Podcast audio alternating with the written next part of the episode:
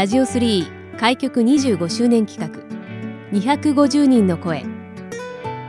東日本大震災から10年。当時の様子を交えたそれぞれの10年の歩み。防災への取り組みやこれからの10年。またそれぞれの地域の魅力について250人の方々の声をお届けします。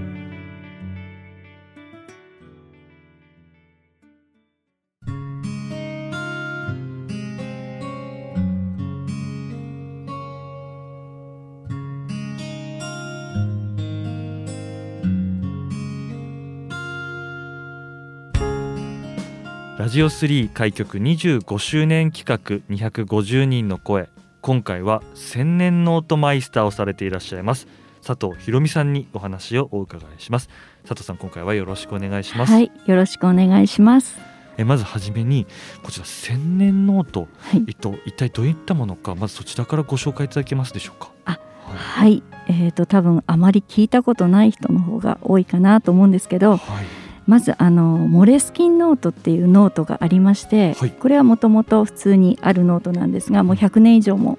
前からあるノートなんですが、はい、このノートに自分がワクワクすること、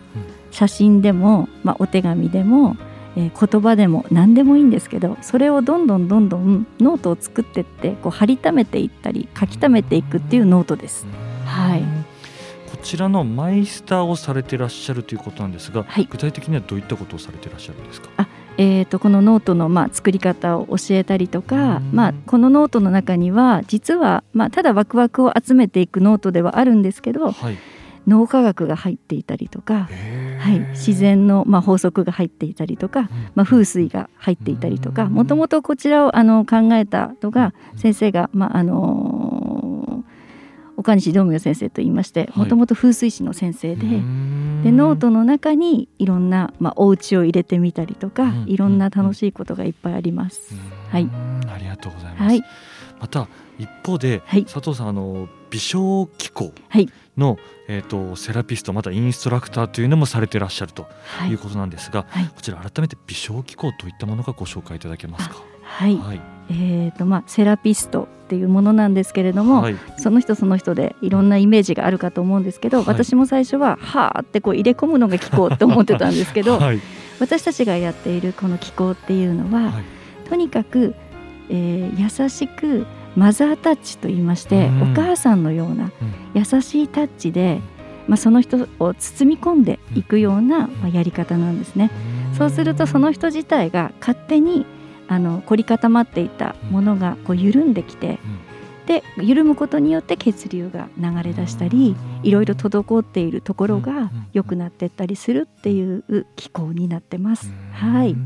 こちらのセラピスト、はい、そしてインストラクターとして教えたりもされていらっしゃると、ね、はい教えております。はい、はい、まあ、そんな佐藤さんですけれども、はい、まあ、今年で東日本大震災から10年になりますけれども、震災があった当日というのは、どのように過ごされていらっしゃった時でしたか？はい、はい、えー、3月11日ですね、はい、2011年の3月11日、はい、本当に忘れもしないんですけれども、うん、私の、まあ、実家の母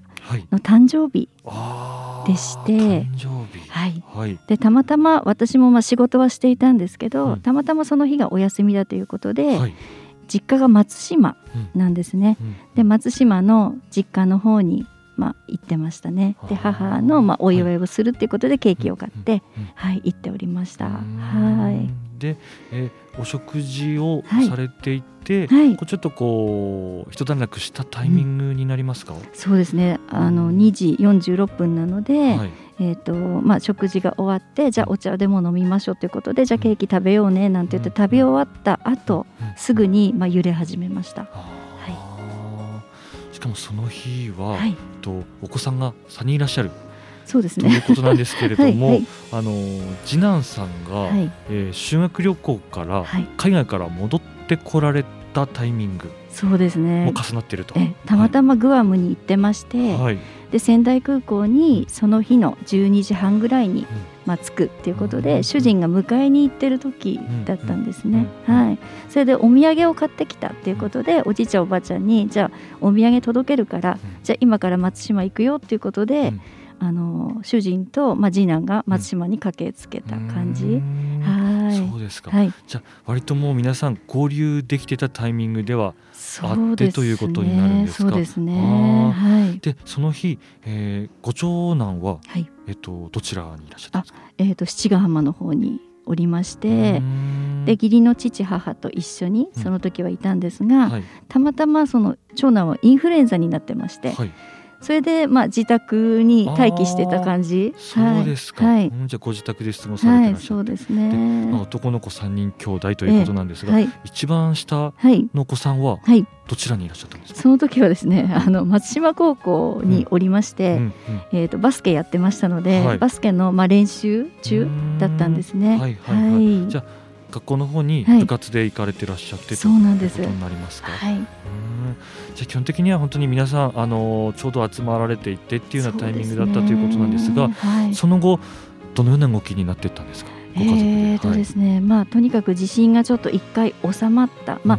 うん、あの実家はもう瓦屋根が落ちてきたり、うん、壁が倒れたり、うん、もうそういう状態だったんですね。うん。で主人の車と私の車がありますので、まあ、主人がとにかく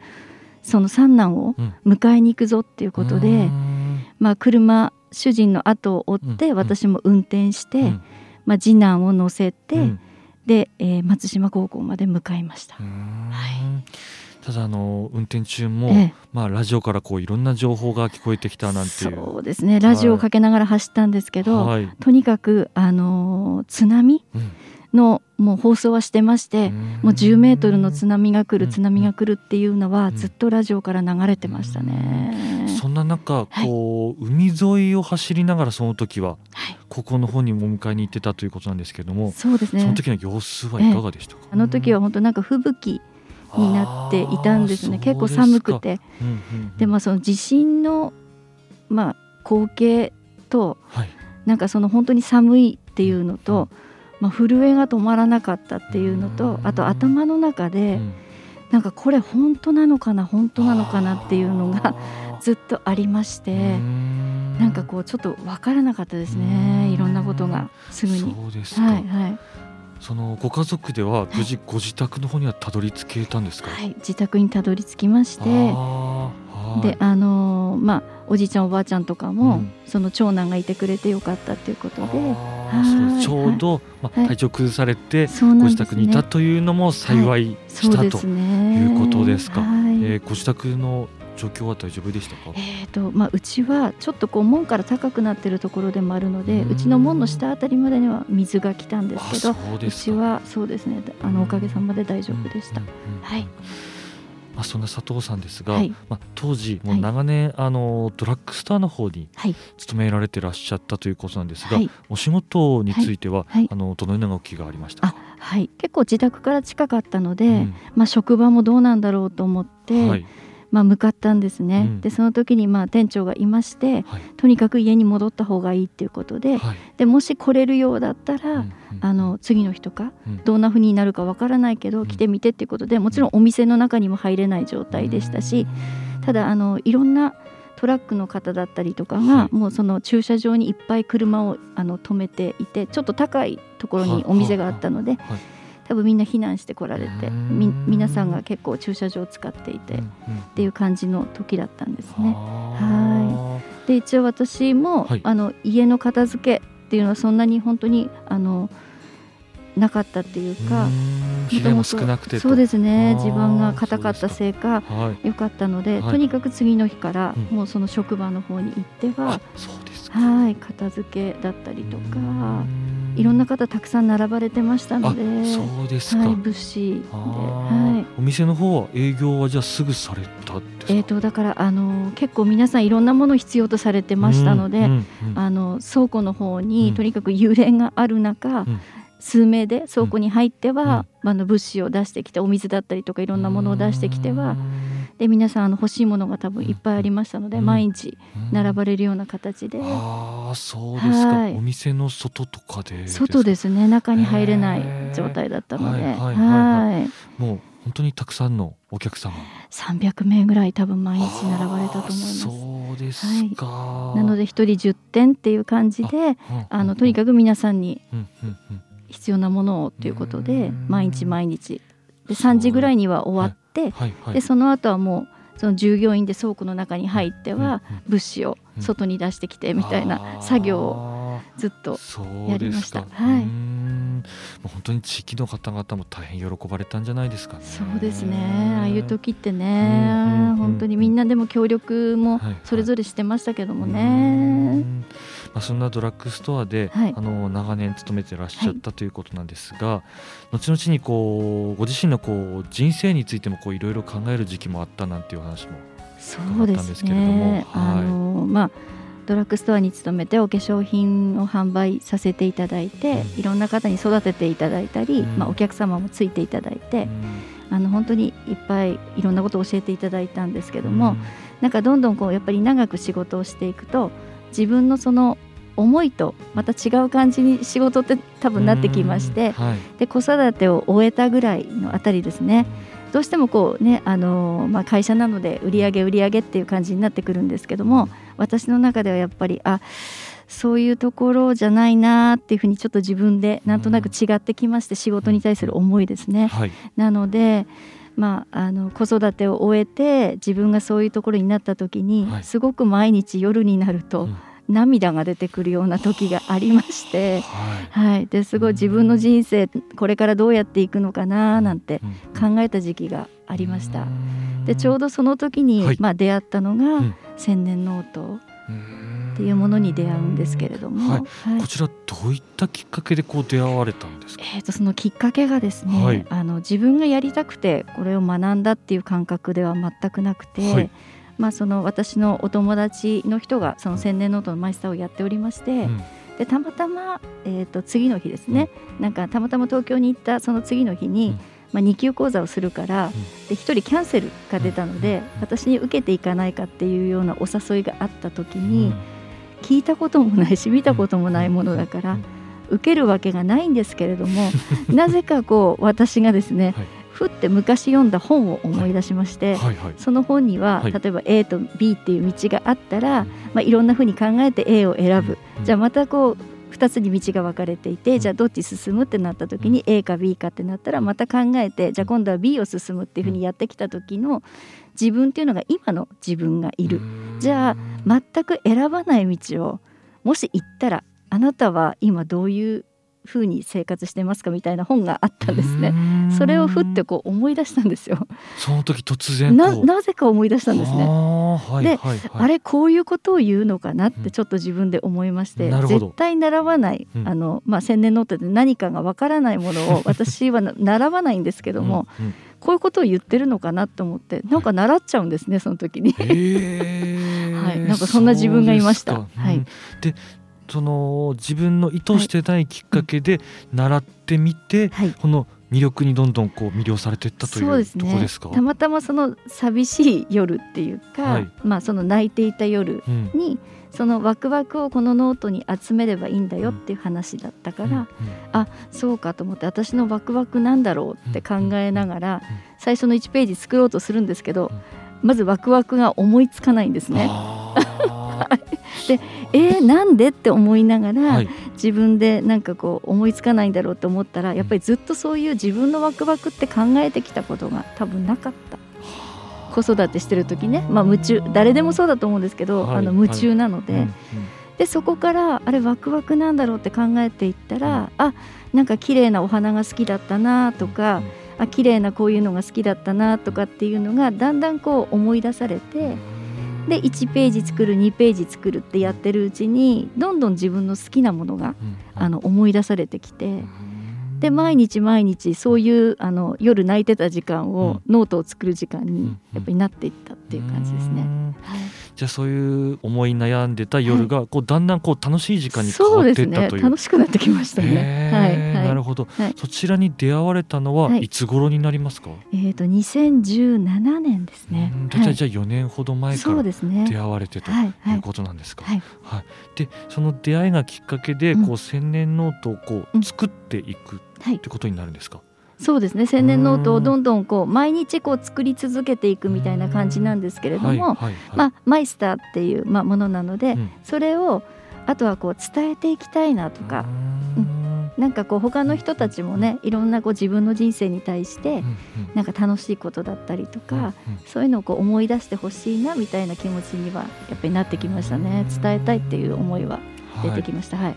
ちなみに現在は、こう佐藤さんのこの千年ノートっていうのはどれぐらいの数になるんですか、えーと、今20冊、はい、ぐらいです。冊。そうですね。えー、本当にたくさんのノートこれまで作ってこられてと、ね、いうことですか。なるほど。はい。はい。まあ、ちなみにこちら千年ノートとの出会いの翌年に今度この先ほどご紹介いただいた微笑気功の方にも、そうですね。1年後に微笑気功に出会いましたね、はい、こちらはどういったきっかけで出会ったんですか、えーと、私のお友達の、まあ、千春ちゃんっていう方がいるんですけども、はい、その人が微笑気功やってたんですねもともと。で、はい、なんかあの、まあ、ヒーリングとかって私誰かにやってあげるっていうのはあまり自分の中では、多分得意じゃない感じだったんですけど、うん、その千春ちゃんがすごいこうキラキラして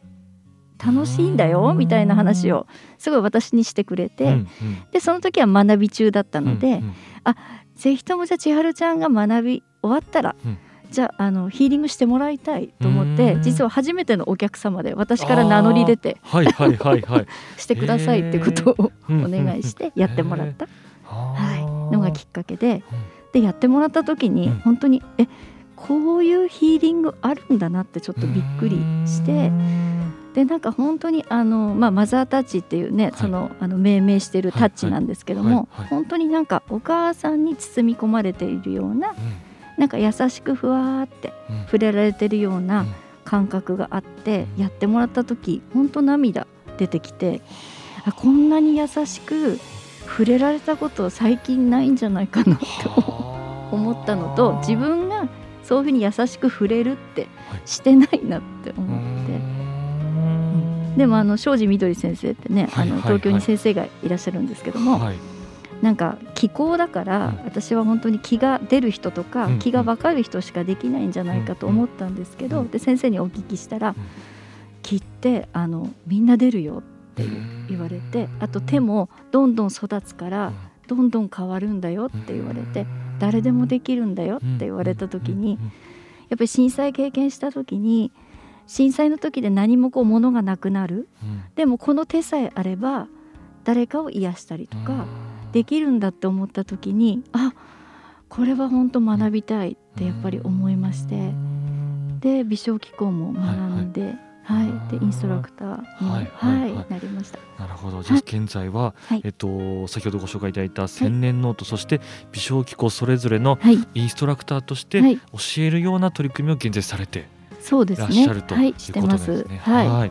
あそんな中ですけれども、まあ昨年からはあのコロナということで、まあ教えるというところにおいても、やはり影響なんかもあるかなと思いますが、そのあたりというのはいかがですか？私はどちらかというとこんなふうに教えないとっていうのは本当になくって、その方が教えてもらいたいような感じ、教えたらいいかなと思ってるので、直接会って、なんか知りたいという方は直接会いますし、あとは本当に遠くの方であれば、例えば Zoom とかで教えたりの時もありますし、その方に合わせてる感じですね。はい。ありがとうございます。まあ、ちなみになんですけれども、まあ、そんな佐藤さんから、ぜひあの今回のお話を聞いて、はい、まあ、千年ノートでしたり微笑気功について、はい、ちょっともう少しちょっと詳しく聞いてみたい知りたいという方はどのようにすればよろしいですか、はい、えっ、ー、とまあ千年ノートも微笑気功の方もホームページがそれぞれあるので、はい、そこから、まあ、私の佐藤ひろ美という名前で学びたいということを言っていただければ、うん、はい連絡が来るかと思います。なるほど。ホームページの方をご覧いただくと、はい、えー、佐藤ひろみさんの方、はい、あの掲載されていらっしゃるということで、載ってます。そこからお問い合わせできるということですね。すねはい。はい。じゃあ、ぜひチェックしていただければと思います。はい。はいまあ、改めてになりますが、はい、えー、佐藤さんは現在七ヶ浜の方にお住まいということなんですけれども、はい、改めてこう佐藤さんからご覧になったこの七ヶ浜の好きなところといいますか、魅力なんかあればぜひ教えていただけますか？はい、はい、そうですね。あのいい意味で田舎なんですね。うんうんうん、でとにかくあの七ヶ浜っていうとやっぱり海があって、うん本当にあの震災でね津波が来た海ではあるんですけどもでもやっぱりこうあの夕日だったり朝日だったりすごく綺麗であとは緑だったりとかもすごく多いところなのでいい意味で本当に自然がいっぱいあるところなんですね。だから癒してもくれるところでもありますので、はい、ぜひ皆さんに来ていただきたいです。はい、ありがとうございます、はい、えそれでは最後になりますけれども、えー、佐藤さんの、えー、これから先の10年この先の未来に向けての、えー、目標や思い展望なんかあれば最後ぜひ教えてください。はい。えーと、私はあのまず千年ノートに出会って、うん、ワクワクをノートに集めるっていうことをし始めたんですけども、うん、その他に、まあ、岡西導明先生からその戦争のお話を聞く機会があって、うん、戦地で亡くなった方のお話を聞いた時に今まであの自分が、まあ、何十年とそういう話に触れないできた時に、まあ、あの道明先生から聞いた時にその亡くなられたその英霊の方々のお話でその人たちがまあ愛する日本を守るために戦った。でそのおかげで私たちが実はあの今この時代を生きているってことを聞きましてでそういう思いも含めて、まあ、お母さんっていう思いであのいろいろなその英霊の方々におむすびを作ったりとかあのパラオペリリュー島に行かせていただきましてそういう活動をずっとあの続けていきたいなっていう思いもあります。はい。にはどういった思いございますか？はい。なのであの私たちがこの生きているうちにいろんなことが周りで起こるかとは思うんですけれども、うん、その微小気候もそうなんですが、うん、とにかく笑顔で自分の人生を大切に生きていくっていうことが本当にあの大切なんだなっていうあのその時代にあの長く生きれなかった人たちのことを考えるとねその分もやっぱり私たちはあの元気に笑顔でやっていかなければいけないということで、まあ、千年ノートもそうですし微小機構もそうなんですがそういう思いを一緒に伝えていけたらいいなっていうふうに考えています。はい、はい、ありがとうございます、はい、えー、今回は千年ノートマイスターでいらっしゃいます、えー、佐藤ひろ美さんにお話をお伺いしました。佐藤さん今回はありがとうございました、はい、ありがとうございました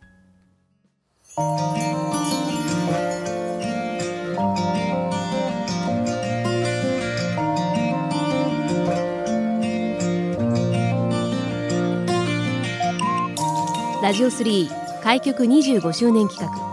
250人の声。